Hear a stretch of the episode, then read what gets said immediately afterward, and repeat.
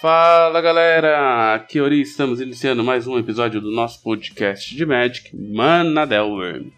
No episódio de hoje, eu convidei os mineirinhos Thiago Juan e Bruno Volpato para a gente conversar um pouco sobre o Legacy, sua comunidade e suas características. Mas, antes da gente iniciar esse bate-papo, eu gostaria de citar rapidamente alguns destaques e recadinhos. O primeiro recado que eu gostaria de dar é sobre a Kites Helm, que é um portal de Magic que foi criado aí para oferecer tudo que um jogador precisa. Lá você terá acesso a muito conteúdo de qualidade, como artigos, notícias, entrevistas, vídeos e agora também podcasts. Então não deixe de acessar o site da nossa parceira cardshelm.com, que inclusive está patrocinando esse episódio do Mana Delver, tá? O segundo recado é sobre a camiseta do Mana Delver, que você também pode adquirir lá na lojinha da Cardshelm. Então, nossa parceira aí mais uma vez dando força pra gente, vendendo a nossa camiseta lá. E ao comprar essa camiseta, você estará ajudando diretamente o nosso projeto. Não deixe de conferir a camiseta, eu particularmente achei muito bonita, na cor cinza, com o nosso logo, bem bacana. Então se você curte mesmo aí nosso projeto e quiser usar a camiseta, ficar na moda bonitão, é uma forma bem bacana de ajudar o nosso projeto. Outra forma de apoiar o nosso projeto é através do Padrim padrim.com.br barra Manadelver. Lá você pode nos apoiar para que a gente consiga bater as nossas metas, né? Inclusive eu preciso atualizar a primeira meta do Padrim, que agora é comprar uma webcam para que a gente possa voltar a realizar aí as streams na Twitch, né? Para quem não sabe, eu estava utilizando uma câmera emprestada, uma webcam emprestada, mas eu tive que devolver, então por isso eu acabei dando uma parada aí nas streams que a gente estava realizando de Pauper lá durante a semana, beleza? Então, é, essas são as formas de você apoiar o nosso projeto. Se você gosta mesmo do nosso trabalho, tanto aqui do podcast, como dos artigos e do canal, né? Gameplays, né, toda forma de conteúdo que a gente gera aí, você curte e quer apoiar, é, essas são as formas aí que você pode estar utilizando, tá bom, galera? Então é isso, estamos finalizando aqui os destaques e recados desse episódio. Agora, bora pro nosso bate-papo, bora falar de Legacy, bora conversar com o Bruno e o Thiago.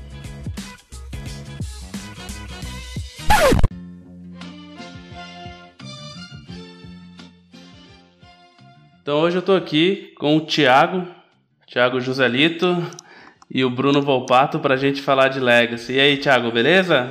E aí, Ari, como é que tá? Tudo certo. E o Bruno também. Fala aí, Bruno, beleza? Tudo jóia aí. Tranquilo. É, pessoal, então a gente vai falar de Legacy, né? Tô com dois caras aí que jogam o formato e eu vou pedir para vocês se apresentarem. Eu acho que o Thiago pode começar a se apresentar aí. O Thiago eu já conheço um pouco do Pauper.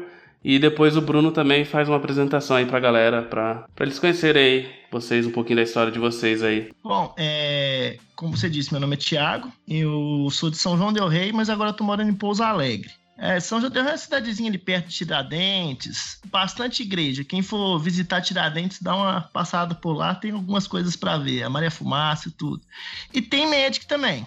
Comecei a jogar Magic lá faz um. Não faz muito tempo, acho que foi 2001, 2002. E foi o quê? Depois de uns três anos que o pessoal lá começou a pegar assim sério pra, pra torneio, né? E como a gente jogava o For Fun, que era todas as cartas, aí foi o pessoal indo pro Legacy.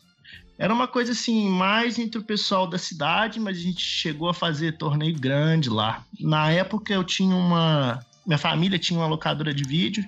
A gente abriu uma livraria junto. Comecei a fazer torneio lá.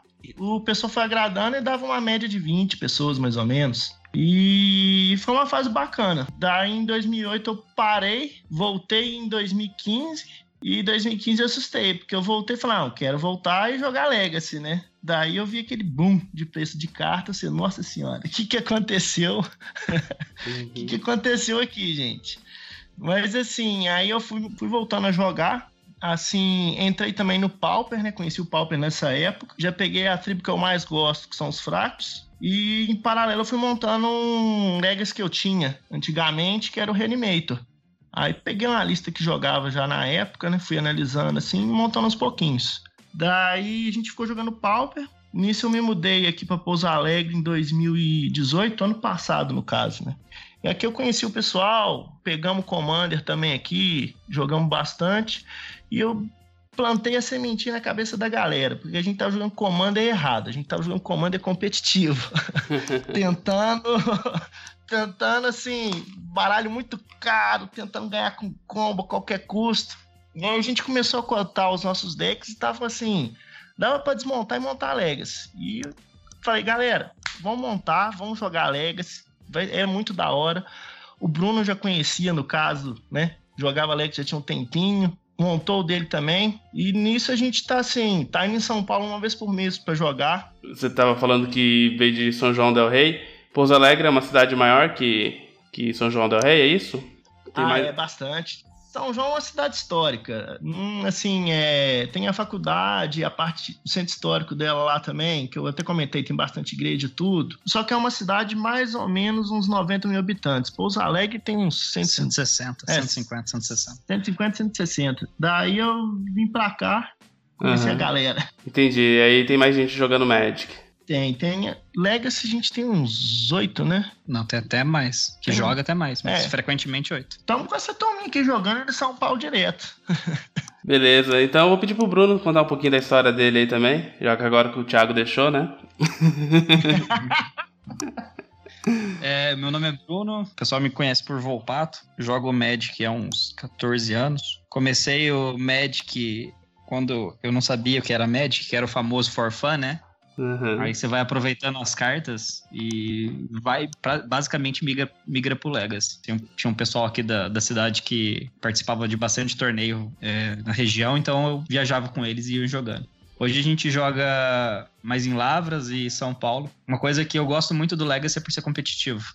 É uma coisa que me atrai muito diferente de, de outros formatos, assim, outros tipos de jogos. Basicamente é isso, o motivo de eu gostar de Legacy. O Thiago comentou que vocês jogavam Commander, né? Você também jogava Commander com o grupinho dele? Jogava. Eu gosto de Commander, é, é tipo assim, é, é divertido. Só que o problema do Commander é que ele é político. Ele perde o, o valor estratégico seu, pelo menos o que a gente passava raiva às vezes, né? Por choradeira e politicagem. Então, Pô, você monta seu jogo pra cara ficar tipo, ah, mimimi, bate nele, olha aquele negócio forte, aí o cara vai lá e comba. Isso é, é tipo, é frustrante. É, é realmente é outra pegada, né? É divertido, mas é outra pegada. É, exatamente. Se o cara tem um dom mais político, assim, o cara já, já deslancha ali, já faz aquele drama. Mas, assim, é um formato que eu, que eu, eu acho legal. Só que, assim, é o tipo de coisa que eu pô, vamos jogar Commander? Vamos. Então a gente pega aqueles decks fechados e joga ali for funzão mesmo, pra brincar, nada muito sério. Uhum. E, e, e, o Legacy hoje vocês jogam. Você comentou que vão em outras cidades para jogar, né? Mas aí entre vocês também, vocês combinam entre vocês, ou tem alguma loja aí? É, tem loja aqui, mas a gente joga mais é, em casa, assim, sabe? Por questão de horário, o pessoal. É muito difícil conversa, é, fechar horário com o pessoal. Uhum. Então a gente joga bem fora do horário ou treino online. É o que mais acontece, acontece assim. É, a gente viaja, às vezes, é, tem uma cidade aqui perto que chama Santa Rita, tá 25 quilômetros daqui de Pouso Alegre, vira e mexe, a gente viaja para lá para jogar entre os amigos, assim.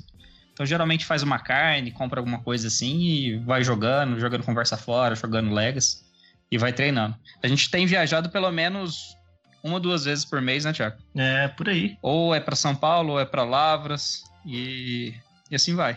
Uhum. Eu, acho engra... É, eu acho legal a gente comentar isso, né? Porque às vezes o pessoal tem a ideia de que para jogar um formato, ele tem que ser um formato que o pessoal joga na loja e que tem campeonato semanal, sabe? E às vezes o pessoal costuma medir, né? Se o formato tá dando certo ou não através disso, mas nem sempre é assim, né? A gente vê que vocês jogam o formato, vocês estão por dentro, vivem o formato, né? E sem mesmo ter uma loja. E nem por isso vocês deixam de jogar, né? E é interessante que o, o Legacy ele, ele pode ser FNM, né? Outros módulos assim. A maioria das lojas eles têm mais o Standard, o T2, como módulo da FNM, mas o Legacy ele pode ser feito também. Já vi algumas lojas implementarem tipos de tipos de de legacy, tipo colocar o valor num baralho para ser uma coisa mais acessível, porque atualmente o pessoal acha assim, a Legacy é caro. Mas assim, a gente tá num, num patamar hoje que Modern é mais caro que Legacy. Então, tem esse, esses degraus aí que, gente, que, você tem que analisar. Antigamente era bem mais distoante. É lógico que existem baralhos que são muito mais caros no, no Legacy. Mas, assim, a, a grande média é, é, mais barato do que Modern. Certo, certo. A gente pode até falar, né, sobre esses preços aí depois. É, sobre como o pessoal costuma montar baralhos, fugindo, né, dessas cartas mais caras. E, ô, Thiago, você que joga Pauper, né? A gente podia até fazer um paralelo, assim, entre o Pauper e, e o Legacy, né? Porque, por exemplo, eu, eu, hoje sou um cara que joga o Pauper como formato principal. Eu brinco um pouco no Standard no Arena, conheço um pouquinho do Modern, tem alguns decks. Mas, assim, competitivamente falando, assim, né? Tendo uma pool do, do Pauper, onde eu posso montar vários decks, né? Como que isso funciona para você, assim, o Pauper e o Legacy? É, você consegue explicar um pouco isso pra gente? Vamos começar pelo Pauper, né? É, como eu comentei antes, eu voltei a jogar em 2015. Daí eu assustei com o preço das cartas do Legacy, né? Querendo ou não, um valor alto. Pra gente aqui no Brasil, pagar, sei lá, mil reais numa Badlands é uma coisa assim. Mil reais num pedaço de papelão, vamos dizer assim. É um é, salário, né? É, é, é complicado, é um salário eu acho que eu levei mais ou menos uns seis meses para fechar o meu Legacy sem as Dual Land, sem as duas Badlands no caso. E nesse meio tempo eu ia jogando com Shockland. Aí, assim, tinha um pessoal que tinha um Legacy ou outro para jogar comigo e fui levando. Se for pegar, comparar o Pauper com o Legacy, né? Além dessa questão de preço, vamos, vou tentar, assim, passar a minha ideia do jogo. O Legacy, eu acho que você tem uma valorização maior do seu sideboard. Então, tem muita mente que você tem que conhecer o deck do oponente muito bem para saber o que você vai subir, né? Pauper, eu já acho que é um formato mais para trocação, digamos assim, a grosso modo, né? É mais por criatura e bater no outro. Então eu acho um formato mais tranquilo. Eu acho ele mais agradável para alguém começar a jogar. Não tem tanta. Como é que eu posso dizer? Jogada complexa a nível de legacy, digamos assim. E basicamente isso. A parte do preço também, assim, voltando nela, é muito atrativo, porque, por, por exemplo, eu tinha um Reanimator, vendi ele para fazer outro Legacy.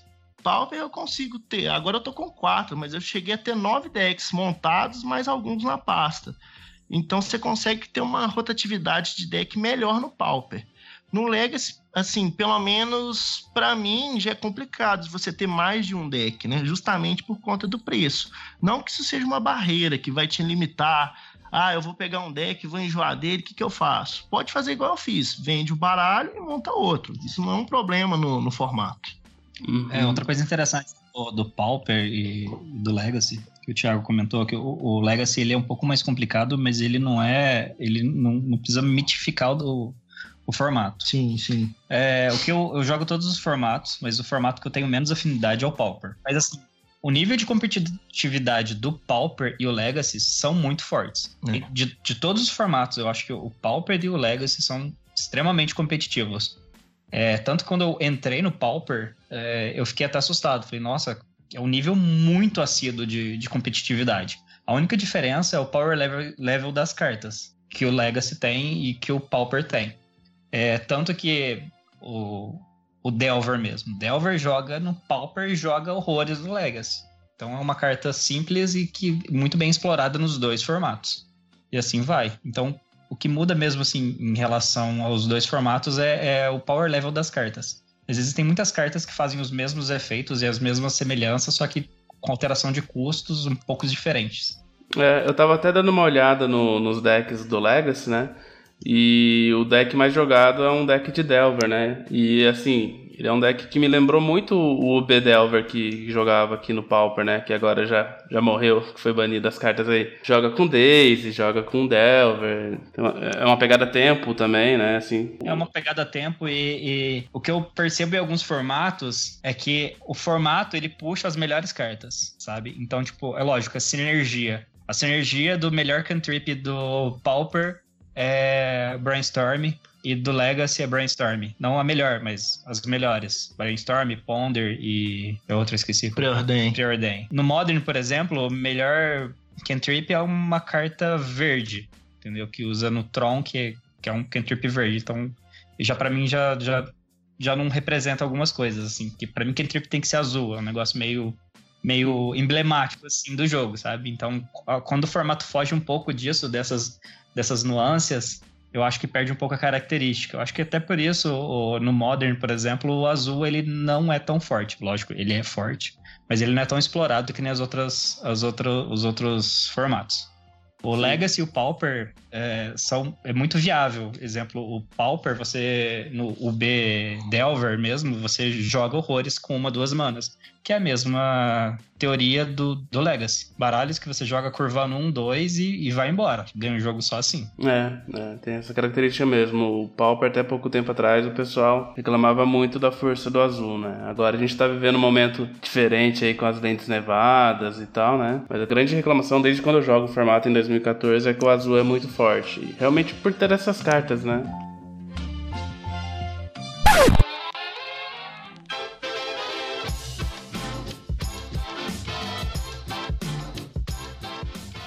aproveitar então, porque a gente está falando assim, né, um, por cima assim o que é Legacy.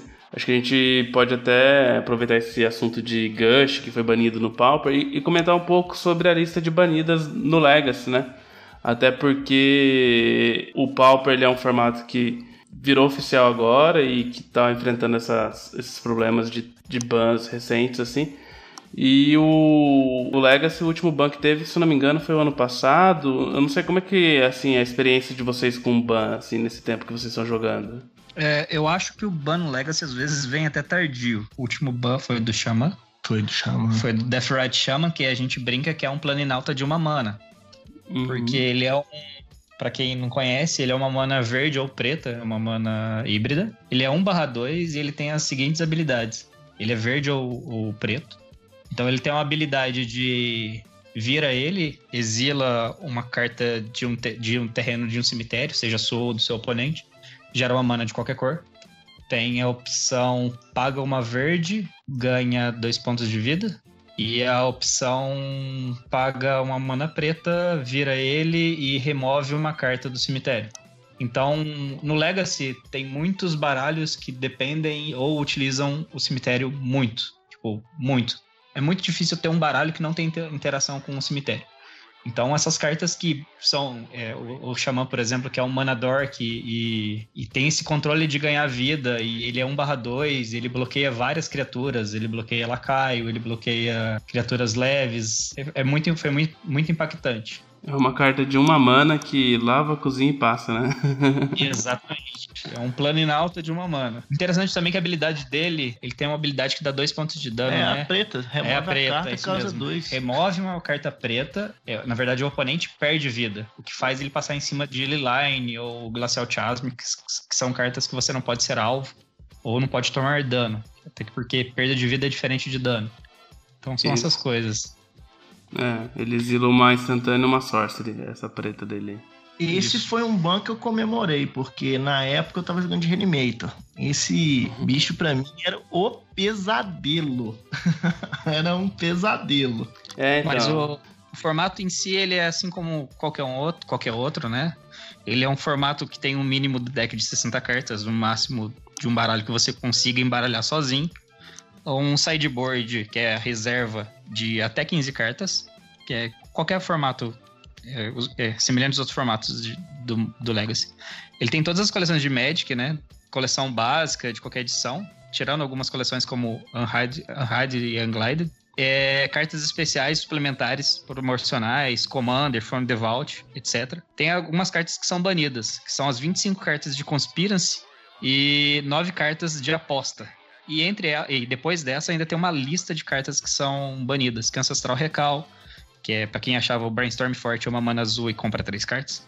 É, tem Balance, Basal de Bagdá, Black Lotus, Charles Orb e assim vai. Tem uma lista relativamente grande de cartas bem fortes. É, uma lista bem grande mesmo. Eu vou até deixar a lista aqui no, na descrição do episódio pra galera dar uma olhadinha, porque para quem tá querendo ingressar no formato é bom conhecer para não comprar nenhuma carta banida, né? Com o Xamã, acho que a gente tem que lembrar também de outra que é bem mal vista, inclusive rodando Pauper no último ban, que é a Gitaxian Probe, né? Ela também jogava muito no Legacy, principalmente acho que junto com o Xamã, né? Os decks de Xamã abusavam muito dessa carta. Eu acho que assim, a ideia da mana flexiana, ele já. O pessoal da Wizards mesmo já falou que é uma coisa muito quebrada, né? Vamos dizer assim. Porque... Erro de estagiário. É, erro de estagiário. Paga dois de vida, veja a mão do oponente e compra uma carta. Isso pra deck combo é assim. É uma beleza. No Pauper, não sei se. Assim, ainda não acredito que ela mereceu o ban que ela teve no Pauper. Eu acho que ela não era quebrada no Pauper, justamente pelo power level das cartas, por não ter um deck combo eficiente assim. Igual é no Legacy, por exemplo, você tem o Reanimator, o Storm, o, o Belt, apesar de ser um deck bem, assim, tão pouco sumido, mas é um outro deck de combo 1, de combo de turno 1. E foi junto com o Xamã, muita gente comemorou o ban dela também. Mas o Probe, ele não é impactante no Modern. No Modern, não, desculpa. Ele não é impactante no Pauper do mesmo jeito que ele é impactante no Legacy. Porque o Probe, ele é uma carta. No Legacy tem muita destruição de land. Tipo, tem. Basicamente, todos os baralhos jogam com Westland. Pra quem não conhece, é um terreno que você. Ele gera uma mana incolor e destrói um terreno não básico. Pra você mexer justamente na base, na curva de mana, na base do, do seu oponente. Então, você começando um game você com, uma, com um terreno não básico ou uma Westland na sua mão, você dava um, um, um probe justamente para você ver a mão do cara e saber se você vai colocar uma basic land, uma basic land ou uma não basic e se proteger disso. Então, tipo, era muita informação além do draw, por dois pontos de vida. É muita coisa por um custo tão baixo. Já no Pauper não tem essa destruição de lands tão rápido. Então, o power level disso diminui. É, como o power level do Pauper ele é menor, né? Ele permite, assim, que você tenha uma, umas cartas que, que dão draws, que dão card advantage mais forte, né? Porque o que você vai comprar, o que você vai ver não é tão relevante quanto nos outros formatos, né? Por exemplo, um Gush no Modern ou no, no Legacy, você vai comprar cartas absurdas, né? No Pauper você vai comprar uma carta que não vai te ganhar o jogo, por exemplo, ele vai comprar uma criatura, um Drifter, tá, ela vai te dar uma vantagem, mas ela não vai acabar com o jogo, né? No, Legacy você tem o risco de comprar uma carta que ganha o jogo só com aquele draw, né, que você deu.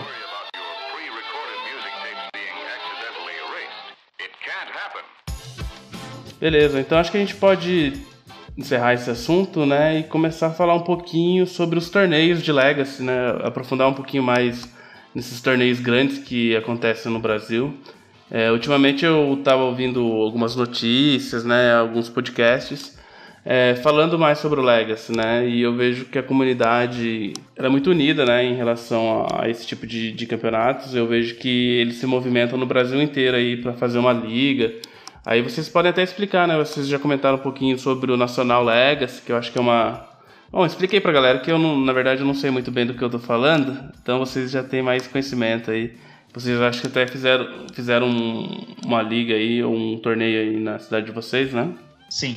Começar pela liga principal, né? Na verdade não é liga, é o nacional. Ele não é uma liga, ele é grande, é ele como se fosse a Copa, né? É o Nacional Legacy, que acontece uma vez ao ano, que tem a premiação em duals, bem, é bastante gente. Acho que ano passado deu 150 jogadores, esse, né? Volta disso. Então, lá em BH. Então, é um campeonato bem movimentado. E pega sexta, sábado e domingo. Sexta são os campeonatos dando vaga e bye. Certo. E sábado é a primeira etapa e domingo é top 8. É, então, em BH, nós temos a a Liga Mineira de Legacy. Em São Paulo a gente tem a Liga Paulista de Legacy. E no Rio de Janeiro a gente tem o Alpha Legacy, que até dia 19 do mês que vem vai ter um campeonato grande lá, que é o Marajá que organiza, dando uma premiação em, em dinheiro, bem legal, bem interessante. No Norte a gente tem o Lampions League, que é um campeonato mais grande também. A gente tem o Eternal, Eternal é em Brasília, Acho que é Brasília. Brasília, acho que é isso mesmo. No sul a gente tem o Bagual e uh, o circuito de Legacy, Legacy de Catarinense, que é o maior circuito que a gente tem hoje, é o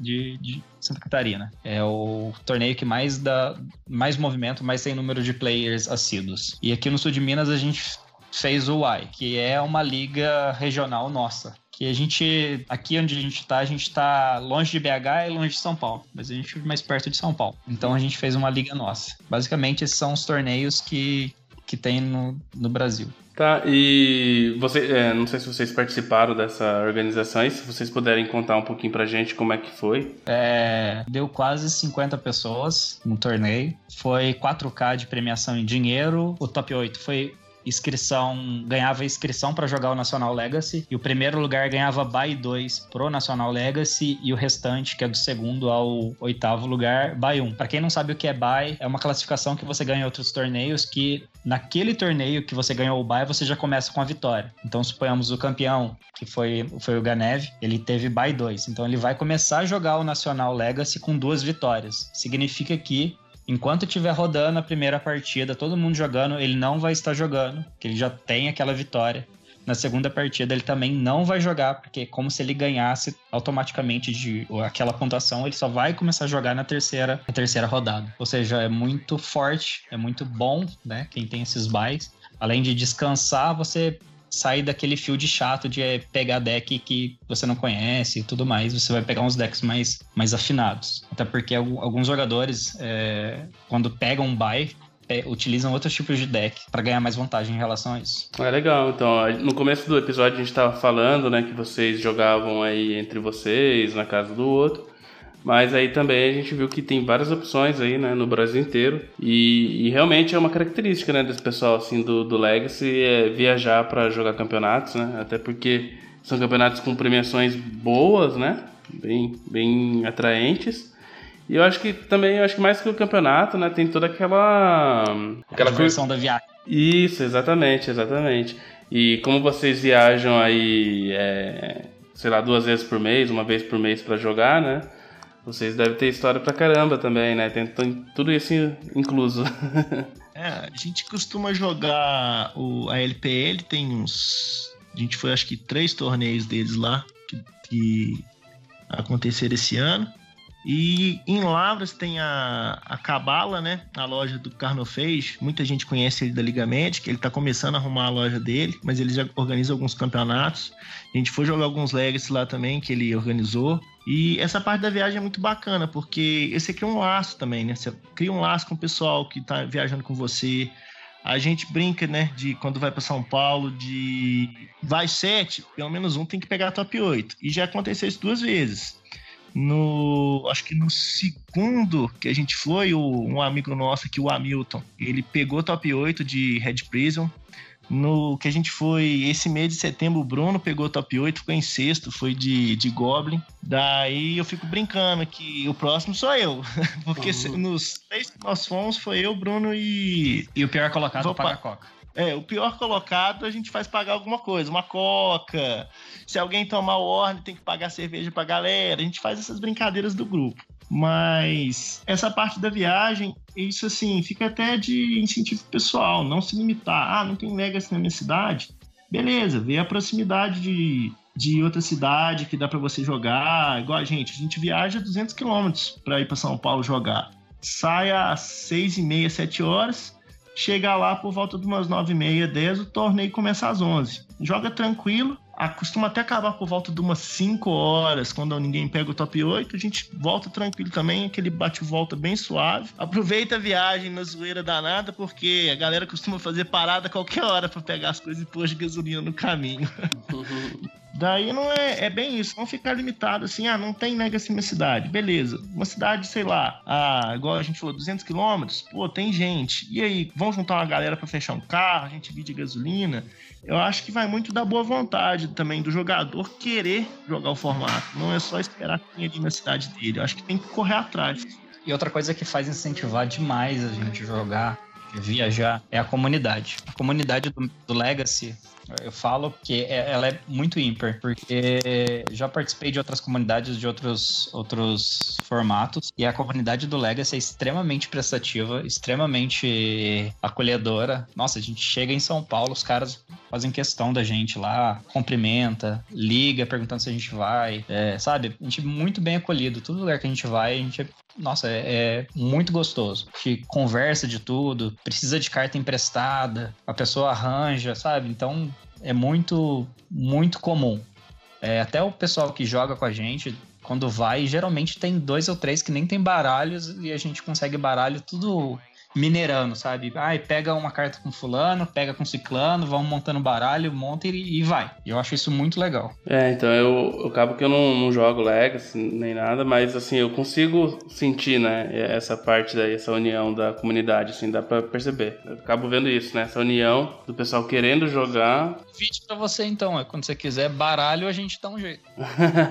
é, eu, eu até tenho o Burn aqui, que eu, que eu meio que montei, né? Mas eu nunca, nunca joguei. Eu preciso dar uma jogada com o Burn pra conhecer um pouco o, field, o meta, assim, entender um pouquinho das cartas, do formato. Às vezes eu assisto uns vídeos e tal, dá pra, pra ter uma ideia, assim, só.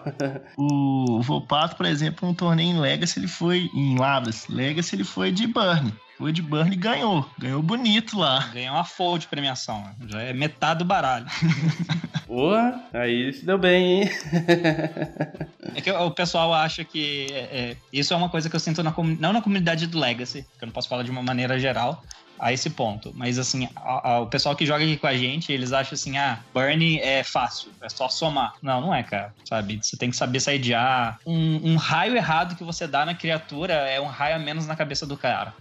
Entendeu? Então você deixa de ganhar o jogo por causa disso. Então é, é, não é um baralho fácil, mas também não é um baralho difícil de se pilotar. Mas como todo baralho, ele tem suas, seus nuances, você tem que saber como portar e tudo mais. Saber sidear, saber como que cartas que você, você joga, você equipa ou não. Isso é, é normal. Eu, por exemplo, contra Burn, eu tenho que ficar esperto com Price of Progress, porque meu Fractus é só terreno não básico. Cinco terrenos em jogo, tomar um pop na cara, meu amigo dói.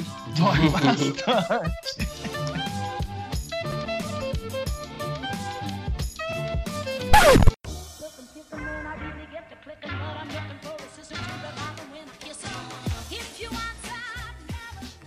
E aproveitar que a gente está falando de burn, a gente pode até entrar aqui no, no artigo que o Thiago me mandou, que fala de decks, né? Que não custam tanto, né? Que não são tão caros assim no, no Legacy para quem está pensando em entrar, talvez seja uma opção. Então, ele me passou um artigo aqui do Thiago Duarte, que na Liga Magic é 5 decks Legacy que custam o mesmo que um deck Modern. E a gente pode falar, né, sobre esses decks e talvez falar até sobre outros decks, né? O primeiro deck que ele, que ele fala aqui é o Death in Texas. Agora esse deck tá um pouco caro porque porque a, a Gaga, que é a qual que é o nome da Gaga mesmo?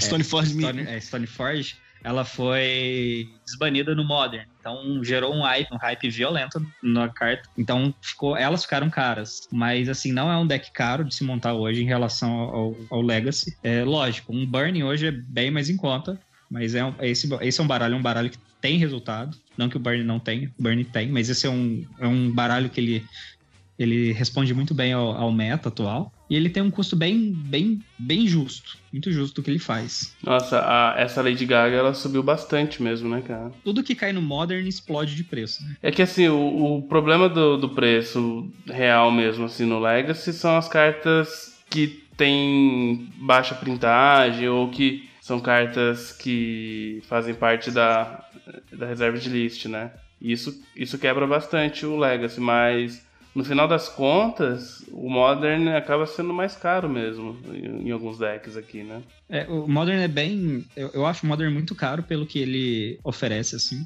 Eu gosto muito do Legacy, por mais que ele tenha esse problema das reserveds, mas você consegue sanar isso. Ah, mas não fica a mesma coisa. Não, não vai ficar a mesma coisa. Mas você consegue sim sanar isso. Exemplo, que nem o Thiago. O Thiago jogava com Reanimate, e ele não usava as Badlands, que são caras, cartas de mil reais, mil e poucos reais. Ele usava uma carta de 30 reais no lugar. Fazia o mesmo efeito? Fazia. A diferença é que ele tomava dois a mais de dano. Beleza. No baralho dele, no arquétipo dele, para ele, dois de dano, muito raro ia fazer diferença. Então, ele podia se dar o luxo de, de, de fazer isso. É lógico, é bom evitar dois de dano. É ótimo evitar dois de dano, mas Aí você tem que analisar o seu financeiro também, esses tipos de coisa. É, é completando o que o Bruno falou aí, por exemplo, quando eu, antes de eu pegar as duas Badlands, eu usava Cripta de Sangue e usava aquela Overgrown Tomb. As duas choques, né? Isso, as, as duas choques. Daí aquele negócio, eu jogando contra, vamos supor, um, um Stone Blade, que é um deck mais lento, tranquilo, tomar dois de dano assim pra poder fazer o combo, né? Agora, contra um Burn, eu senti a punição. né? Então tinha que ter aquela análise. Será que compensa de eu tomar dois agora? Será que eu posso buscar o terreno no passe? Então você tem que ter aquela, assim, um pouquinho de malícia na hora que você vai substituir uma dual por uma, por uma Shockland. Aí, por exemplo, eu usava capturar pensamento, então já é mais dois de dano. Faz a choque, mais dois de dano capturar pensamento. Isso contra um burn, eu tô assim, tô dando a mão pro cara e, cara, eu vou fazer seu trabalho, eu vou me matar aqui. Então tem que ter essa análise.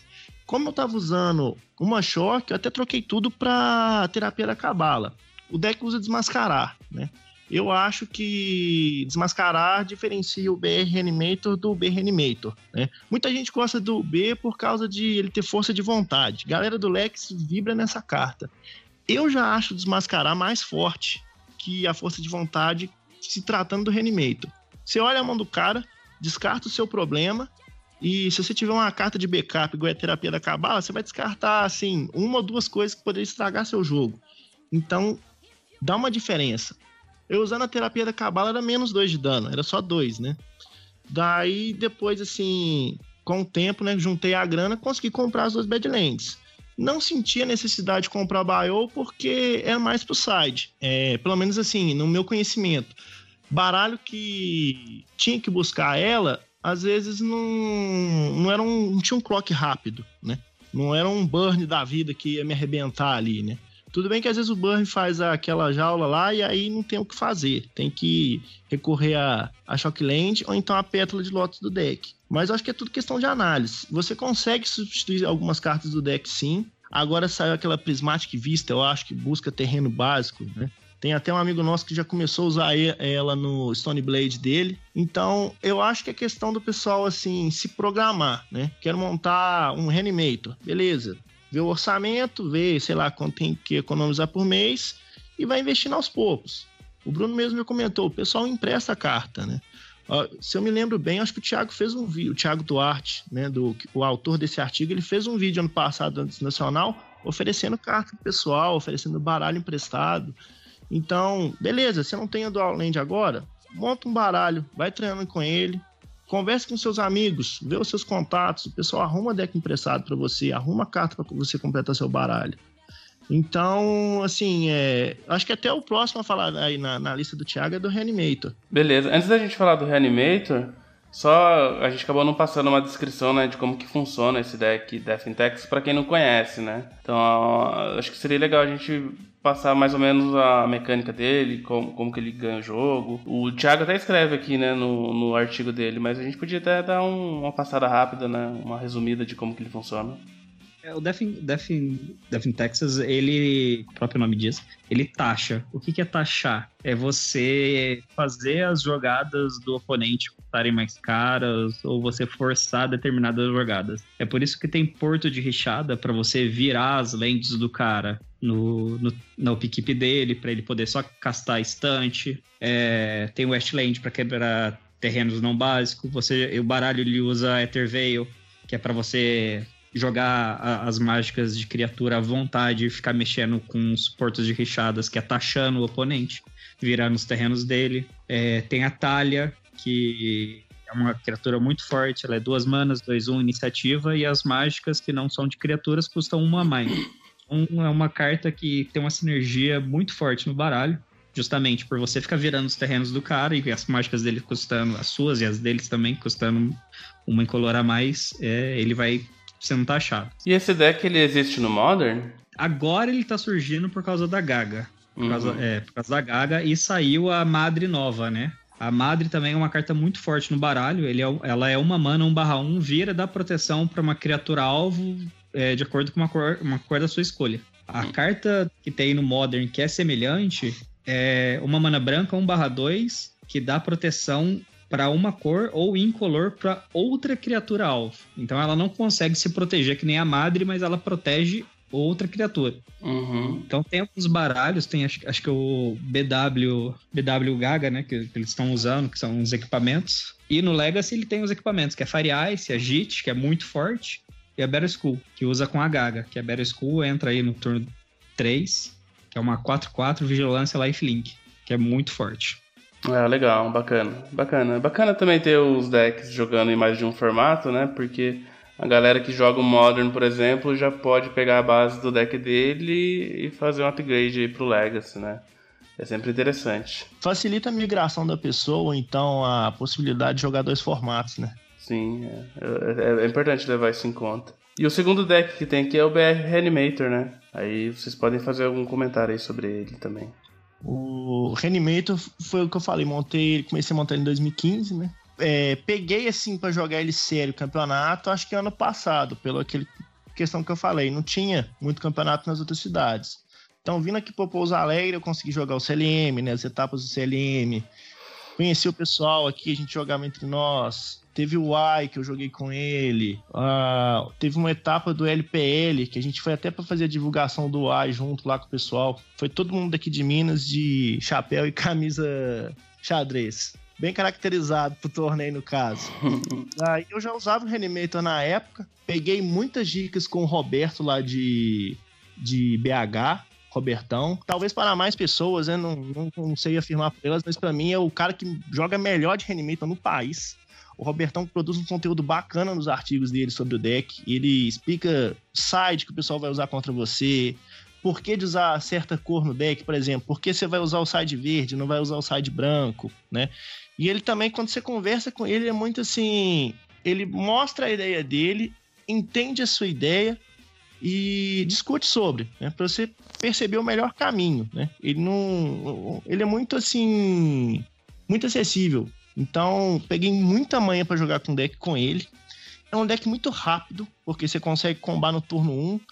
É, deixando claro, pessoal, eu não falo turno 0. Para mim, o jogo começa no turno 1. Então, deu falando turno 1 assim: é. Primeiro turno, você vai lá, faz mana, ritual sombrio, 3 mana preta. Em Tomb, você pega uma carta do baralho e joga no cemitério. Então você já traz sua criatura traz o pai, como a galera do grupo do Reanimator costuma falar, né? O pai Griselbrand. Traz ele, joga no cemitério e daí faz ou um reanimar, ou um exumar, ou um reviver cadáver. E traz o bichão para o jogo. Primeiro turno você vai ter um 7-7 lifelink. Voar. Assim, é muita apelação, né? É um deck muito assim, explosivo. Além da outra habilidade dele, paga 7 de vida, compra 7 cartas. Então, assim, o seu deck desembola, porque você vai ter essas suas free spell, vai ter, no caso é desmascarar, você vai ter as pétalas de Lotus, dependendo você já consegue fazer reanimação de outra criatura. É um deck assim muito explosivo, abusa de cemitério, muito, muito, muito, muito. E sofre para ele também. É, sofre muito para ele. É uma coisa que o Robertão falou uma vez, eu concordo completamente com ele. Reanimator, o main deck mais forte do Legacy. Eu acho que é. Tanto que eu não estava perdendo nenhum G1 com ele mais. Sentava-se na mesa, G1 era garantido. E é uma outra aula do, do Robertão. Se você perder G1, você tá bem enrolado, porque G2 e G3 é muito complicado pro deck, pelo fato dele sofrer para cemitério. Porque aí vem Leyline, tem a extração cirúrgica, Tormode, Tormode Script, Fada, que usa no Pauper também. É, é assim, é muita opção de side contra a estratégia do deck de reanimação. Então, garantir o G1 é muito importante, muito importante para quem joga com, com o deck. Então, é um deck bacana, é um deck barato de se montar. Claro, excluindo as três dual lentes você for usar, ou se for fazer igual eu fiz, né? Usa as duas bad lentes, recomendo ter as duas bad lentes justamente por causa de deck agro, tipo Burn, Goblin, deck desse tipo assim mais explosivo, então recomendo fortemente comprar as duas Badlands. E a, o do side fica a critério da pessoa. Tô sentindo necessidade de usar de, de usar mais uma dual? Beleza. Não tô, fica na Shockland que é tranquilo. É, então, é, eu tava dando uma olhada aqui, né, comparando o preço dele com o Deftex, que foi o primeiro deck que a gente falou, né? O que muda é a base de mana, né? O Deftex ele é um deck praticamente mono white, que tem uma base de mana bem mais barata, bem mais em conta. E... Mas aí tem o jeitinho brasileiro aí, né? que a gente já comentou. Beleza, aí a gente tem mais decks aqui. Eu não sei é, se vocês têm algum deck específico que vocês gostariam de falar desses aqui do artigo. Que vocês acham que é um deck relevante e barato? É Beja Depths. Depths. Não sei se ele tá aí nesse artigo, tá? Golgari Depths? Isso, isso. Ele é um baralho que tá fazendo muito resultado. É um baralho barato. É um baralho que dá para utilizar sem a, a Bayou, sem a, sem a, sem a Dual. Lógico, tem as, ver, as vertentes do baralho que tornam ele caro, mas o, o, a versão dele rápida. Qual é o nome da versão dele rápida mesmo? É, Turbo Depths. É o Turbo Depths. É, é muito forte, é um baralho bem legal, bem interessante. Agora teve um elfinho aí no T2 também que chacoalhou demais o baralho. Então é bem interessante fazer um 20-20 fly indestrutível no passe e matar o cara, né? Mas é um baralho, pelo que ele apresenta, é, ele é barato. E todos os campeonatos têm um top 8, um, dois. Teve até um Star City recentemente, eu vi, eram três ou quatro. Era primeiro, segundo, terceiro, ou primeiro, segundo, terceiro e quarto no. Então, tipo, é um negócio bem, bem bizarro. Tá. Ele funciona como esse deck? Como que ele ganha o jogo? É, basicamente, ele tem, ele tem um, um Dark Dempsey, que é um terreno, que ele entra com 10 marcadores. Paga 3, remove um marcador dele. Quando ele remover todos os marcadores, você sacrifica esse terreno e você coloca um 20-20 Fly Indestrutível preto no, no campo. Uhum. Aí ele tem dois, um outro land, que é o Palco Dramático, que é um terreno que gera uma incolor, e você paga dois e copia o outro terreno. Então, o combo ele funciona como? Você coloca esse Dark Dempsey e copia com o palco. O palco, quando ele copia, ele não vai copiar os marcadores, ele vai copiar só a carta. Então, a hora que ele verifica, ele já estoura ele, porque ele não tem marcadores. Você estoura, é, aí é um terreno lendário, e você tem que escolher um dos dois para ser sacrificado. Você vai escolher o que tem marcador, né? Aí ele vai resolver e ele vai fazer um 20-20 fly. Essa é uma opção de combate. A outra opção de combate é um vampirinho, que eu esqueci o nome, que ele tem, sacrifica ele e remove todos os marcadores de uma permanente. Então você copia, você comba copiando o terreno ou você comba com esse vampirinho sacrificando ele, tirando todos os marcadores do. Ah, tá. É o Vampire X-Mage. Isso, Vampire X-Mage. E então tem várias coisas de acelerar, pétala, tem versão que vai Mox, tem versão que vai Bob, tem versão que, que, que outras outras mágicas. Tem os crop rotations, que são tutores, né? Você é uma mana verde, você sacrifica um terreno, busca outro e coloca. Tem esse elfinho novo, que ele é uma mana 1 barra 2. Você paga 2, sacrifica um terreno, busca qualquer terreno e coloca em jogo virado. E é um elfinho forte, que se tiver mais de 3 terrenos no seu cemitério, ele fica 3, 4. A gente chama ele de mini golf. e, então é um baralho bem interessante, cara. É um baralho muito legal. Bacana. Eu acho que tem um interessante aqui que a gente pode falar, que é o Dimir Death Shadow que é um deck também que tem uma versão aí no Modern, né, de Death Shadow. Ele é um deck. Aqui, no caso, ele tá um pouquinho mais caro, né? É, o Death Shadow, é, existem algumas vertentes dele que, que tornam ele caro, né? Exemplo, é, tem a versão que vão duas Underground Seas, que tornam ele caro. Eu, pessoalmente, não gosto da versão com Underground Sea. E também não gosto da versão com, com Force of Will. Acho que eu já cheguei até a te mandar essa lista, né? Tipo, do, que, que vai a... É basicamente descartes e não, não vai para os counters blue. Ele usa, Sim. acho que, um counter só de... Se você controlar uma criatura com poder maior, maior ou igual a 4, ele anula Magic Alvo, que é uma mana, uma mana azul. E o resto só disrupt, só descarte. Esse baralho é um baralho muito legal, eu adoro esse baralho. Só que ele tem um probleminha em relação ao no Modern, né? O Modern ele tem aquela carta que dá trample e golpe duplo, né? Sim, que é que vai no Affinity também, né? Isso. E a, no Legacy não vai. Até porque tem cartas melhores no Legacy. Por exemplo, dá para você splashar verde e colocar Berserker, que é uma mana e faz basicamente a mesma coisa. Então tem essa diferença. Mas é um baralho bem interessante. É um baralho que você toma muito dano. Então, tipo, é ruim quando você se explode de dano e o cara faz mana raio. Porque você é. já tá, tipo, 9 de vida. O cara só finaliza. Tá, é, a lista que você me passou, né? Ela é uma lista que vai o Arclight Fênix, né? Que é a Fênix aí do, do que o pessoal costuma jogar. Eu vou até deixar o link aqui pra galera, porque é uma lista bem diferente da lista que tá no artigo aqui da, da Liga Magic. Tem o Entomb para você jogar as três Fênix no cemitério, né? Então, tipo, tem bastante mágica com mana pirexiana para você tomar dano pro seu Death Shadow entrar grande e para você fazer as Fênix. É, é, um deck bem legal, eu gosto bastante dele. Mas ele é um deck que também apanha muito pro, para Hate Grave, né? Que é cemitério, e para Cálice. Beleza, agora, agora sim, para finalizar aqui, tem dois decks vermelhos. Tem o Goblins e tem o Burn. Qual que vocês acham que a gente deve comentar aqui pra galera? Acho que o Burn a gente já falou um pouquinho, né? A gente poderia falar talvez do, do Goblins. Ah, o Goblins é minha paixão, cara. Ah. Então vamos ter que falar do, do, do, do Goblins, então. Mas assim, ó, em termos de custo, o Burn é muito bom, pelo que ele apresenta. É lógico, tem versões do Burn que são mais caras. Mas assim, a ideia do Goblins, ela é basicamente a do Death Shadow. Do Death Shadow não, desculpa, do... Death in Texas. Death, Death in Texas. Que ele usa basicamente a mesma coisa, de taxar o cara na mana, só que ele tem uma conexão muito forte, que é o Lacaio, né? O Lacaio e o Arrow Instigator, que ele é muito forte, e a toolbox do Goblin é insanamente mais forte do que o, do que o Death Shadow. Death pelo Texas. Death, Death in Texas.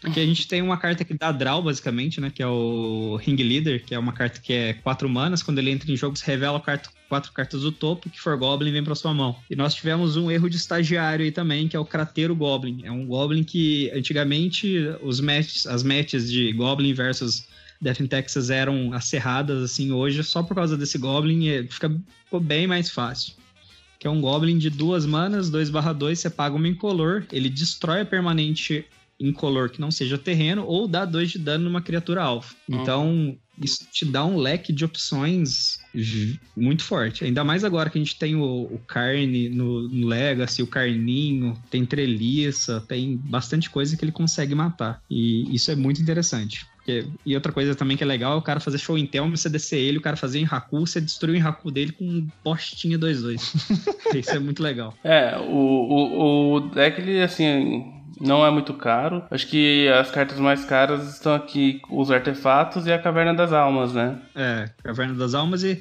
o único Goblin mais caro que você vai achar é o, é o Goblin Sittler, que ele é um, é um Goblin de quatro manas que entra e destrói o terreno alvo. São Goblin, a curva do baralho de Goblins, ela é 3-4. Uhum. É diferente do, do Death in Texas. O Death in Texas, ele é 2 e o Goblin, ele é 3-4. Outro di- diferencial do Goblin é o ímpeto. O ímpeto é uma condição de game muito forte, porque quando o cara tapa tudo, ele perde os recursos dele, você consegue matar o cara, tipo, no susto. Hum. Ainda mais quando você tem um- uma carta do seu baralho que é o Crenco. O Crenco ele é, uma, é um Goblin lendário, 3/3, 4 manas. Você vira ele e você cria fichas de Goblin igual ao número de Goblins que você controla. E isso com ímpeto, com o Tiften, que dá ímpeto e mais um, mais um para os outros Goblins, é muito forte. Então você finaliza games e games só nessa condição. Fora o resto das cartas do baralho que tem. Tem a Matrona, que você tutora, você busca qualquer Goblin, coloca na mão. Tem o Kikijiki, que você faz uma cópia de outro Goblin. Então tem muita opção. E os artefatos aqui é a Mox de Cromo e o Frasco do Éter, né? Que... É, tem as versões com Mox de Cromo, né? Pra castar rapidão, pra diminuir a curva do deck. E fazer o War Instigator, que é um lacaio com um copy duplo. Ou você fazer. E o, e o Vial, né?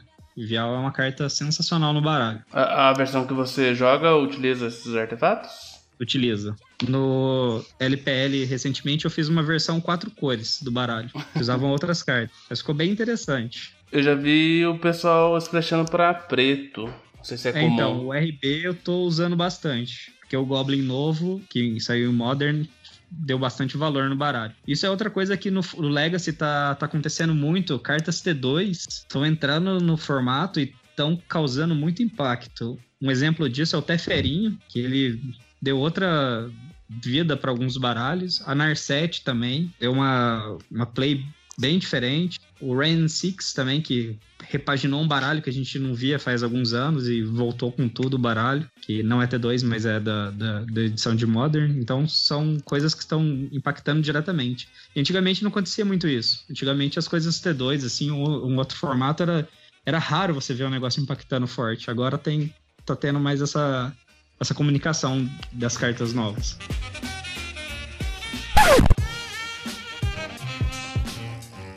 Show de bola, galera. Acho que a gente comentou aí alguns decks mais acessíveis, né, do, do Legacy. É claro que não é uma coisa assim trivial, né? Então, que nem a gente falou, né? A gente começa a jogar Magic e a gente vai jogando durante anos, então se, se a gente se planejar, né, fica tranquilo assim de, de adquirindo esses decks, né? Porque é, são vários anos, né? Então, se, por exemplo, às vezes você acaba gastando dinheiro com Magic de forma errada, sei lá, abrindo boosters ou alguma coisa do tipo. Eu acho que se você fizer uma metodologia ali que seja interessante, né, você consegue jogar sem gastar muito por mês, é, pegando algumas cartas emprestadas, e quando você vê, você já tá com um deck, e aí para você ir trocando de deck ou pegando um deck mais caro, daí fica mais tranquilo, né? Acho que é bem, bem assim, né? Sim, a gente tem um amigo nosso, falando do George novo, ele começou mesmo no Legacy no início desse ano.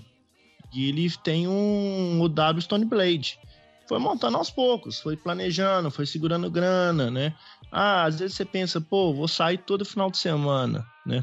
Se você deixar de sair dois finais de semana no mês, você já junta uma graninha. Você consegue investir no seu deck. É, eu tenho, eu já tô, já tô na, naquela fase, além de da idade e de ser um pouco mão de vaca em relação a isso.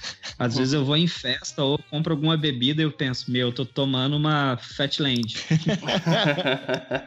Essa acho que é comum com os jogadores de Magic. Muita coisa que, tipo, eu falei, meu, podia estar tá comprando tal carta. Nossa, preço de tal carta. E isso me deixa bitolado às vezes. Eu, meu Deus, calma, respira, então, tem isso. Mas olha, fica um convite para você e para qualquer um aí. Quem quiser ajuda, quem quiser jogar, quem quiser conhecer o formato aí, fica à vontade para procurar a gente ou entrar em contato com você mesmo, que para onde a gente for, assim, se tiver perto, a gente ensina, a gente orienta, a gente empresta a carta que tiver ao nosso alcance, a gente, a gente dá o gás mesmo pro formato, sabe? Uma coisa que a gente gosta muito. Bacana, bacana. Próxima vez aí que vocês vierem para São Paulo, quem sabe, né? Eu não consigo participar de um campeonato com vocês. Ou até mesmo esse Legacy Y, né? Quando que vai ter o próximo? Já tá planejando já ou não? Tô planejando, a gente, a gente, a gente organiza todos os, todos os torneios nacionais, a gente meio que tem um. A gente tem um grupo dos TOs e a gente organiza mais ou menos é, dividindo o que cada região vai fazer, sabe? Mais ou menos as datas. Mas eu acho que o AI de novo vai ser no meio do ano que vem. A gente está pensando em fazer alguma edição em, em, janeiro, uma edição menor, mas o maior vai ser no. tá para ser meio do ano que vem, em junho ou julho. Para justamente pegar as férias escolares aí. Ah, bacana, bacana. Então tem bastante tempo ainda. Tem. Tempo pra montar o deck tem, ué. Eu, quando eu voltei a montar o meu Reanimator, eu trabalhava de garçom num bar lá em São João, de um amigo meu ia para lá toda quarta, quinta e sexta, ajudar ele e foi juntando a grana aos poucos e montando o Reanimator, né? Então, assim, meio do ano que vem, galera, dá tempo de todo mundo montar a deck e aparecer aqui pra jogar o Uai. Até porque não é tão longe, né? De São Paulo, do Rio, né? Tá no meio aí, então o pessoal consegue chegar. é tranquilo, é perto. É. Aqui o Marajá veio lá do Rio de Janeiro jogar. Veio um pessoal de BH, veio o autor do artigo que a gente usou, o Thiago Duarte, veio o Robertão, veio uma galera muito bacana curtir o torneio. Então, assim, o próximo a gente vai cobrar sua presença, Ari. pode deixar, pode deixar que eu vou tentar marcar presença sim. Inclusive, né, o, a gente tá finalizando aqui o episódio e a gente, no, no Manadelver aqui, eu tô procurando falar sobre todos os formatos do Magic, né, trazer o pessoal aqui para explicar um pouquinho mais como é que é fazer parte do, do formato, da comunidade. E eu costumo terminar os episódios, né, perguntando para os convidados, né, pedindo para eles, é, depois de tudo que a gente conversou, falar, né, pro ouvinte por que, que ele deveria jogar o Legacy. Então eu vou pedir para vocês aí responderem a pergunta de um milhão de dólares aí. É, um milhão já dá pra montar vários baralhos. é, o Legacy, ele é diversão eu acho que, assim, é, não só no Legacy, mas em qualquer formato, não tem uma pessoa que fala assim, ai meu Deus, eu tenho que jogar Magic porque eu tenho que ganhar campeonato e fazer dinheiro e ser rico. Não, ser tipo um PV da vida aí, fazer milhão de dólares já, já conquistado. Não rola isso, muito difícil. É, até os pró não, não lucram, né, praticamente. Então, é, o Magic é hobby, o Magic é diversão. A partir do momento que ele tá saindo disso, tem coisa errada, você tem que reavaliar. E eu falo isso para não só para Magic, mas para qualquer coisa na sua vida. Usa o Magic para te fazer bem, para se distrair, para rir. O Commander é legal, é legal pra caramba. O selado é legal. Todos os formatos são legais. O Legacy em si, é, o que mais me faz gostar desse formato é a união do pessoal nossa, é muito bom você viajar e o pessoal chegar e te, sabe, trazer lembrancinha e fazer, ah, comprei um queijo pra você, comprei alguma coisa. É, trazer carta assinada, rabiscada, de brincadeira, assim, lógico, cartas caras não, né? Ninguém é louco.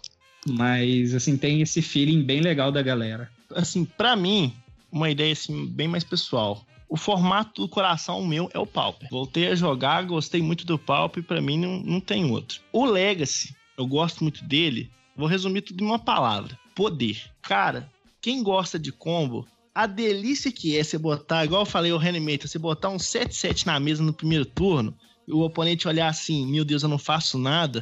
Gente, isso é muito bom. O Dark Death, o Dark Death, por exemplo, também, você põe um 20-20 destrutível na mesa, assim, num piscar de olho. Então, acho que a noção de poder que o formato dá é muito bacana. Só que não é uma coisa discrepante. Ah, o deck de turno 1 sempre vai ganhar. Não, é equilibrado. É muito equilibrado.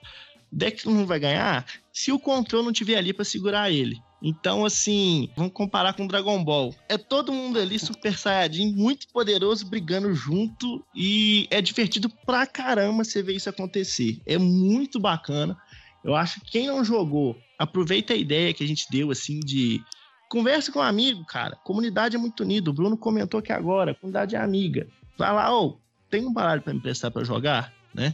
Ah, não consigo, não, não, tem galera que, que eu conheço que empresta um baralho agora, queria jogar começa assim, com o básico, né? Vamos lá, vai numa copiadora ali, xerocas tudo preto e branco, chama os amigos para jogar, beleza. Gostamos desses baralhos? Gostamos. Vamos investir neles agora para jogar torneio. Arruma um grupinho de quatro pessoas, já começa assim. Aqui mesmo a galera vendeu os commanders, mas assim, montou os xerocão lá, foi comprando as cartas aos poucos, o que não consegue arruma emprestado. Então, é viável. Você vai conseguir ter essa noção de poder se programando. Então, não tem um, um, um, combo forte no Pauper. Então, essa, isso que o Legacy traz eu acho bacana. Quem gosta de combo tem que experimentar o Legacy. Não é uma coisa que o pessoal às vezes fala, ah, é degenerado. Não, não é. Dá para segurar, dá para jogar. Tem que experimentar para poder assim dar opinião mesmo. Então, quem quer ter essa noção de poder, pelo menos um pouquinho, experimenta jogar Legacy. Mas vale a pena. Não que Legacy seja só combo. é, não é só combo, dá pra segurar tranquilo. muito bom, muito bom. Acho que, que é isso então, galera. A gente conseguiu passar uma visão aí do Legacy para quem tá ouvindo. Eu queria agradecer vocês aí pelo bate-papo, foi muito bacana. É, obrigado mesmo aí por, por estarem disponíveis aí pra gente trocar essa ideia, beleza?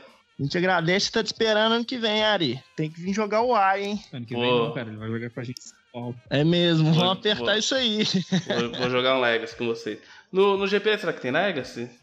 Esse é, ano? Sempre tem paralelo de todos os formatos lá. Ah, então. Tem até Vintage tem. Né? Ah, então Quanto? dá pra brincar, ué. Acho que eu vou colocar esse objetivo, então. Jogar um Legacy no GP. Demorou?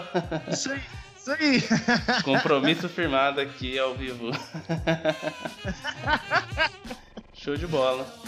Valeu, Ari. Até mais.